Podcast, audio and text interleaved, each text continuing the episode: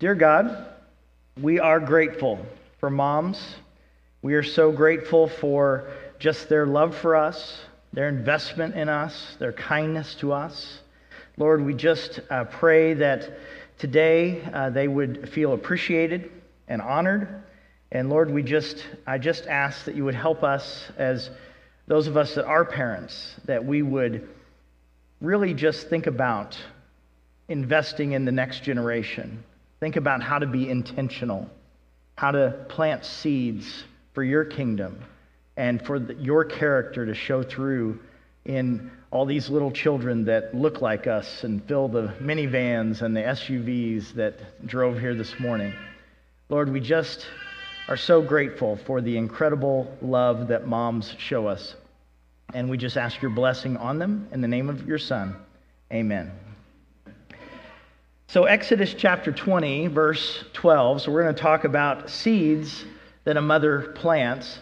And we want to honor moms today. We're trying to do that. And, and this fits with what the scripture teaches us Exodus chapter 20, verse 12. Honor your father and mother so that you may live long in the land um, the Lord your God is giving you. So this is a, uh, a command, but it's also a promise that comes with it. And so there's, there's real benefits to it. And, you know, we go all the way back to Adam and Eve, and Eve was the first mother, and she's called the mother of all living. And all, all of us trace our history back to her. And it really is an amazing thing. Um, in the garden, when there was sin, the solution is basically directed towards the woman, and that the offspring of woman, which I think is a reference to the virgin birth through Mary, that Jesus is going to come and solve our sin problem and help us um, to find forgiveness and freedom and new life and become a new creation in Him.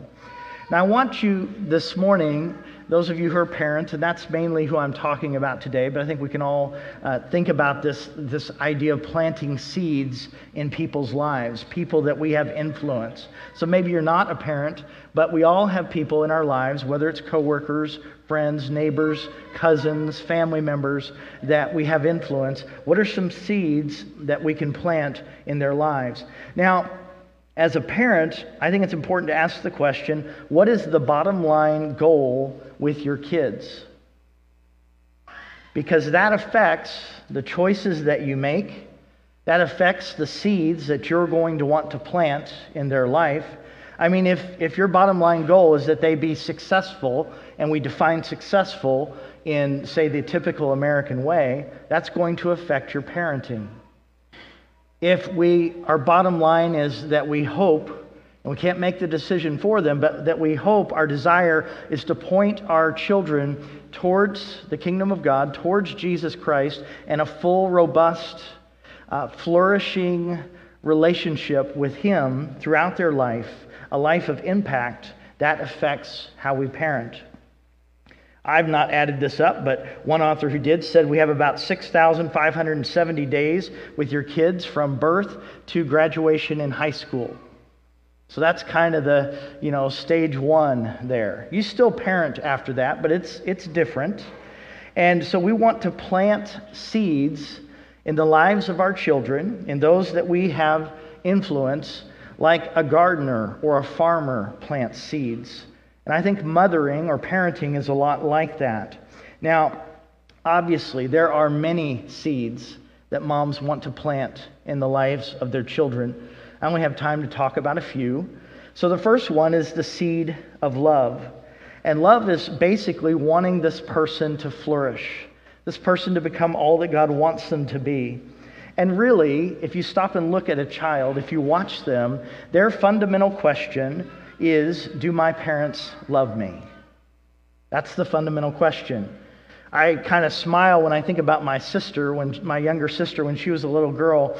She had these big, huge, thick, colored yarn, you know, strings of yarn, and she would attach them all to her head and create this. I don't know if Walt Disney threw up or if it was a Medusa thing or what, but she just, it was all over her. And and then she would make the weirdest faces possible, and she would go to my parents, and she did this a lot. She goes, Would you love me if I look like this? And make these terrible, you know. And of course, they would say, Wendy, we, we would love you no matter what. And, and it just was almost like this game. But children want to know that they are loved. I do think that most children often spell love with the word T I M E, time. And, you know, there's this whole debate between quality time and quantity time. And my personal opinion is that you never know when you're having quality time, and it's buried in quantity time. Because you might be driving them to soccer, and that's when some great conversation happens. If you have boys, just a, a little tip, you know, girls tend to do more of the face to face conversation. What I found with our sons is they tended to be, you know, shoulder to shoulder or driving, and, and they really liked those times conversation. Some of those were the best conversations. But we want this to plant this seed of love. You know, and how moms do it, you can see it in different ways. And sometimes it's not perfectly done by moms. I think of Matthew chapter 20, verse 20 and 21. This is Mary or Salome, uh, the mother of James and John. She comes to Jesus and she advocates for them. Now, I don't know if they put her up to this. I, maybe they did, maybe they didn't. And says, Then the mother of Zebedee's sons came to Jesus with her sons and kneeling down, asked a favor of him. What is it you want? He asked. She said, Grant that one of these two sons of mine may sit at your right and the other at your left in your kingdom. Now, this is her wanting her sons to flourish in this new messianic kingdom. Now, it ticked off the other apostles, but we get it, right, as parents? You know, she, she's wanting that. I think we see this, this love that sometimes can get a little misdirected. We want our kids to have the best lives possible. One of the things I would challenge you with is to think about your love and, and think long term about it. You know, sometimes we make decisions like, well, we, we don't want our kid to be left out or, or we don't want them to be picked on, those kinds of things.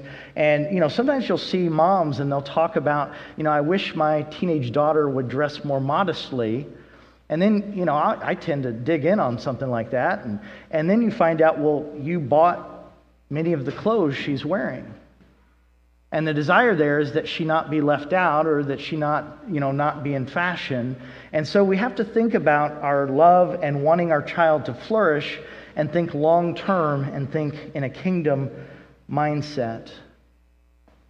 You know, we are concerned about our boys and the early exposure to pornography that's happening in our country. I read sometimes they say eight, sometimes they say uh, 11 years of age.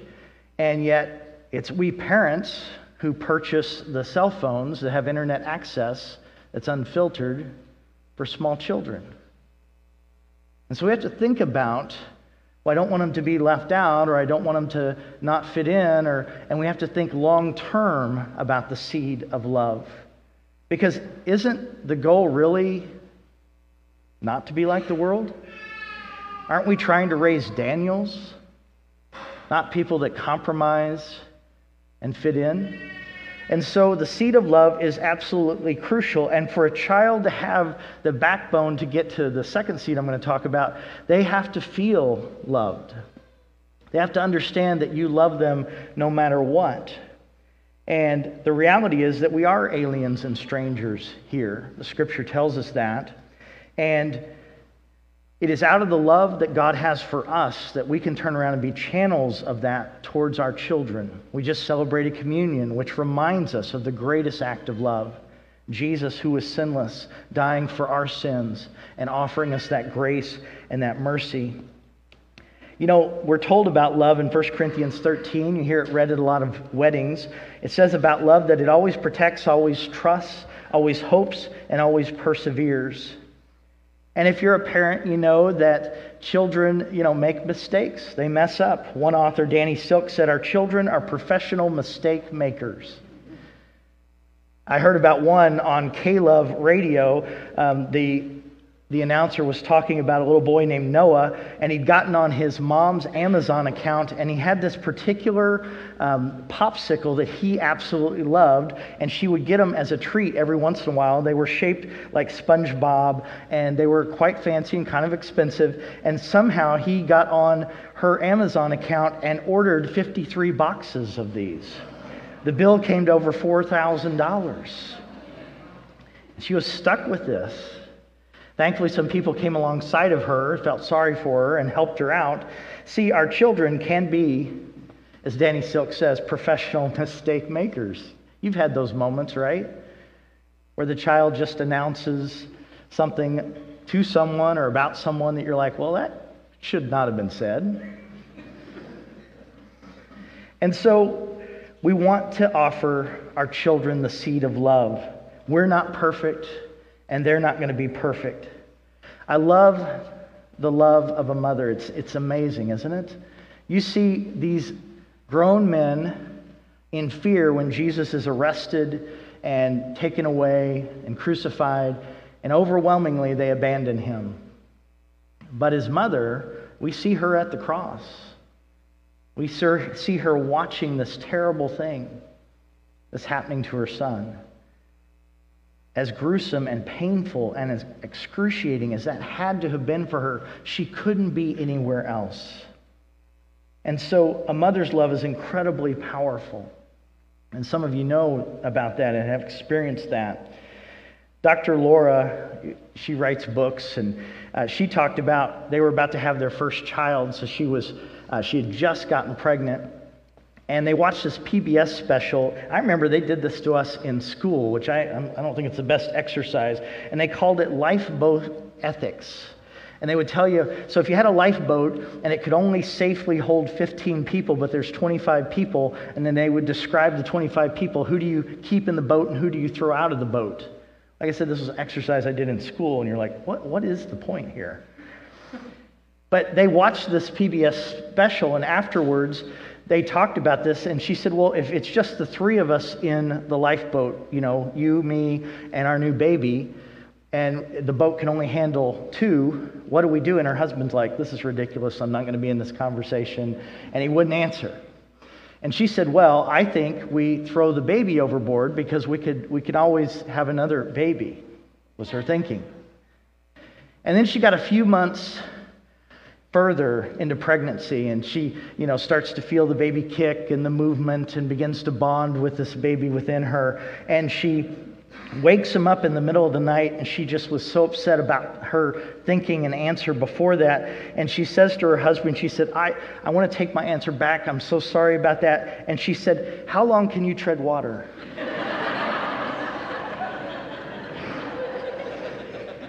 We want to offer our children the seed of love.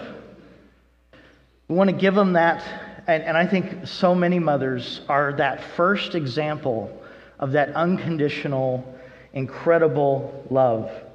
I think of a mother, author um, Michelle Anglin talks about her mom who was blind but still came to all of her dance recitals because she wanted to be there. Elizabeth Stone once said, she said, when you decide to become a mother, um, you decide forever to have your heart go walking around outside your body. And I think there's a lot of truth in that. And so we want to think through, and they touched on it, um, different ways that we can show our love. And words are powerful, words are life, words are death, the scripture tells us. And so one of the things that we have to really think about as parents is our words. How do we speak to our children? Probably all of you, if I, you know, had, a, had you do a little exercise, could pull up a time where a parent said something to you or about you that they shouldn't have said. Those wound, those hurt. But hopefully, all of us can pull up times, or most of us can pull up times where a parent said incredibly thing, incredible things that gave us life and encouragement. We're in a struggling time at the moment when it comes to raising children and them staying in the faith. And one researcher really dug into that, and after years of research, he, he said there are different categories and factors that play a part, but he said one of the biggest drivers is do the children feel loved by their parents? And feeling loved doesn't have to be complex, it can be very simple. I have a little video that's been floating around Facebook I want to show. It's like 30 seconds, but I think it's such a great picture of the power of just your presence and how that communicates to your child that you love them. Let's see if we can watch it.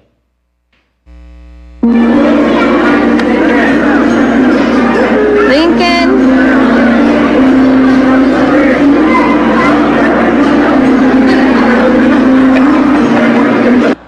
Isn't that great? He's just looking. And when you go to like children's choir programs, you'll see it. They're just scanning the crowd and they're looking. Just the power of your presence. That is the seed of love. And that environment of love is so profound. One author, Josh McDowell, says this um, because we have to discipline our children. We have to give them boundaries. That's part of loving our children. But he says this, and I think this is important. He said, Rules without relationship lead to rebellion. And I think we have a tendency, and I appreciate how one author said it. He said, as parents, we have a tendency to kind of land on one side or the other. One side is the bonding, and the other side is the boundaries. And you might think about what's kind of my natural tendency here and try to make sure that that is balanced as much as possible. So I want to encourage you to just to plant as often as you possibly can in the life of your children, your grandchildren, uh, your nephews, your nieces, those neighborhood kids that for some reason have adopted you, Maybe you're a foster parent, those seeds of love. The second seed is the seed of truth. We are bombarded, according to one source I was reading, Dave Stone in his book, uh, Building Family Ties with Faith, Love, and Laughter. He says we're bombarded with about a thousand ads a day, whether it's radio, internet, television, um, you know, pick up a magazine at the doctor's office, about a thousand ads a day. And I don't know if he has that quite right, but it's a lot of messaging coming our way. And we live in an era of fake news, of propaganda, of spin, of bias, all these different things, and we have to sort through that. We live in a culture that, that promotes a morality based on feelings, not facts or the revelation and principles of God's Word. And as the culture continues to move, we must be people who consistently and intentionally plant in the lives of our children seeds of truth Proverbs 1:8 says, "Listen, my son, to your father's instruction and do not forsake your mother's teaching." And it's absolutely crucial that moms and dads that your teaching comes from the word of God. Now, Deuteronomy chapter 6, verse 6 and 7 gives us a great picture of having that intentional mindset. It says this These commandments that I give you today are to be on your hearts. Impress them on your children. Talk about them when you sit at home and when you walk along the road and when you lie down and when you get up. We need to be as intentionally intentional as we possibly can. The most recent study that I looked at said that about 60% of evangelical young adults, um, when they report that they were active in youth group and church during grade school and high school, were no longer attending church. 60% when they reached their upper 20s. So something's disconnecting. And I think in a sea of lies and deceit, we have to be as intentional as we possibly can in sowing truth. Because the world is always going to try to edit, censor, ignore the truth. And it can even show up in ways you wouldn't expect. I was talking with a mom in this community, and I was surprised at this. Um, you know, the, the schools and, and choosing schooling for your children is a challenge. It really is. You know, the public schools, woven through that is secular humanism, even though I know many wonderful Christian teachers and administrators in the district. My mom was a Christian school teacher in her district where she worked for many, many years. But that's got a challenge there. Um, we have Christian schools, you can homeschool, so there are different options, different things you can look at. But it was interesting what a family was telling me, a mom was telling me just recently here. And their child came home and they were at Monroe, so Catholic school. So you're paying money for that worldview, which you would think would be Bible based, at least most of it. I mean, I do have serious theological differences with the Roman Catholic Church, but I would trust them on some things. And their child came home and quoted the Ten Commandments. And mom listened and went, wait a minute. Can you show this slide? This is what they were taught. I don't know if you can see it. Look at number two. Now, I don't know if you've memorized the Ten Commandments, but number two should be Exodus chapter 20, verse 4 You shall not make for yourself an image in the form of anything in heaven above, or in the earth beneath, or in the water below. But can you go back? Here's what was taught in the local Catholic school. These are the Ten Commandments. They dropped number two about idols. Why? Because in Catholic churches, you see statues and idols, right? Praying to icons. And they took the last one, don't covet, and they split it into nine and ten. And so there you paid good money for a Christian worldview, and they edited out one of the Ten Commandments. So here's the deal you have to be vigilant, parents. You have to know the word. Mom caught this. Now, what blows my mind is this is plopped in this um, Catholic family Bible right next to Exodus 20. So you go read it, and you're like, what in the world? So I just want you to understand how serious the attack on truth is. It comes from unexpected sources. You have to be vigilant.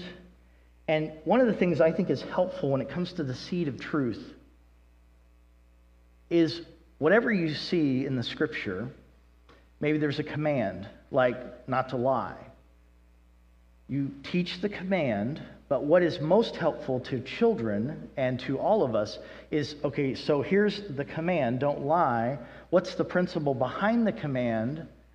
Be a truth teller, tell the truth. And then does that flow from the character of God? Yes, it does, because God can't lie. God is a truth teller. God is honest. God is holy. He's pure. And so you kind of take it all the way back. So you don't end up just adding a bunch of arbitrary rules. You want to look at rules that the scripture actually teaches, and you kind of give kids, because here's the deal if you don't ever give them a why, they don't understand it. it doesn't make sense. It may not stick. And so you want to make sure that you take it back to the character of God if you can, that you understand and help people to get the why. Now, I appreciate in Luke chapter 2, Mary's song. I'm not going to read it to you, it's a long passage, about 10 verses. But Mary, as she responds to this incredible assignment to give birth to the uh, Messiah, she does this kind of song, and she literally references about 30 phrases and truths from the Old Testament. I mean, she knew the word. And that was in a, a, time where, as a female, she really had to work at that. That wasn't naturally done as much in that culture as what they would teach the men. And so, you moms, you dads, you coaches, you youth sponsors, you people of influence need to sow seeds of the truth. I love 2 Timothy chapter 1 verse 5 because here we probably have a pagan father but listen to what has happened in Timothy's life. I'm reminded of your sincere faith which first lived in your grandmother Lois and in your mother Eunice and I am persuaded now lives in you also. So the apostle Paul looks at Timothy and says, "I know where that came from. That came from your mom and your grandmother and many, many people Many people. When you ask them, How did you come to Christ? Well, mom brought me to church. Dad was off working, and mom brought me to church. Mom sowed into me. Mom prayed with me every night. And I mean, I have a, a minister father, wonderful, great father, put a lot into me. But I learned more Bible from my mother than my father. I'm not knocking him, just she was with us more often. And so, moms, you have a profound place of important influence to sow seeds of truth. Now, one key truth I just want to mention, because I've seen churches and individuals do this, is they make Christianity all about the rules and the commands. Be very careful. One of the tr- great truths of Scripture is that God is a God of joy, He's a smiling God. Yes, there's the wrath of God, absolutely. I mean, you want to do all this in balance, but make sure you understand that there's a God of joy who is planning and plotting for our joy. He is creating someday a new heavens and a new earth, and we new bodies, and we get uh, to be in a place where there's no death or sorrow or tears or illness or pain. And he's, he's planning for our ultimate, untainted, unrestricted joy. Make sure that that truth gets passed on to your kids. Not that he's the God of don't do this and don't do that. Make sure they understand where there are commands, where there are rules, the why. Because if you understand the why, it makes more sense. The third idea is this the seed of grit or tenacity or perseverance. Author Kathy, Kathy Koch talks about uh, talking to a college official. They had dropped their son off for college, and immediately he wanted to come back home. He had picked the college, he was excited about the college, got there just a few weeks, and he's like, I don't really want to do this, I don't like this. And they made him stick it out and ride out that semester. And they went to this dean of students and they just said, you know, is there anything you can do on this side? You know, we're, we're saying he has to stay and can you help? And, and the dean, you know, it was interesting what he said. He said this He said, I'm finding that this generation of kids does not know how to persevere. In a culture of entitlement, ease, and prosperity, it is crucial that we teach children to be able to suffer and persevere, to walk through adversity, James teaches us in James chapter 1 verse 2 through 4, consider it pure joy my brothers and sisters whenever you face trials of many kinds because you know that the testing of your faith produces perseverance. Let perseverance finish its work so that you may be mature and complete, not lacking anything. Let me tell you something. I'm, I'm, I'm active in the business community and all over the place. I read all the time as much as I can, try to understand. I will tell you this, and you need to get this, and you need to pass it on to your kids, that Perseverance will beat talent every time. It will, long term. You can be mediocre in talent, but if you show up and you do the right thing day in and day out, you will beat, you know, absorbent talent. And so that seed of grit is a powerful gift that moms can give. And moms understand tenacity and perseverance. Just getting through those first, you know, months of absolute exhaustion, right? Tenacity, grit, perseverance. I think of a mom in the Bible, Exodus, the beginning of Exodus. And here she is, the mother of Moses. And I mean, she has literally become a mother in the midst of a genocide. The Pharaoh wants to wipe out the Jewish males. He wants to take that away. And here she has this son, and she's like, We're not doing that. And she defies the government to save her son's life. And she does what she can. And she finally, by faith, puts him in the River Nile. She feels led to do that, has the, the sister watch. And that child is miraculously saved. It's an incredible act of a courageous, persevering mother. Heraclitus once said, Character is destiny. And we need to create children, we need to raise up children of character, not entitlement, character. Children that can persevere.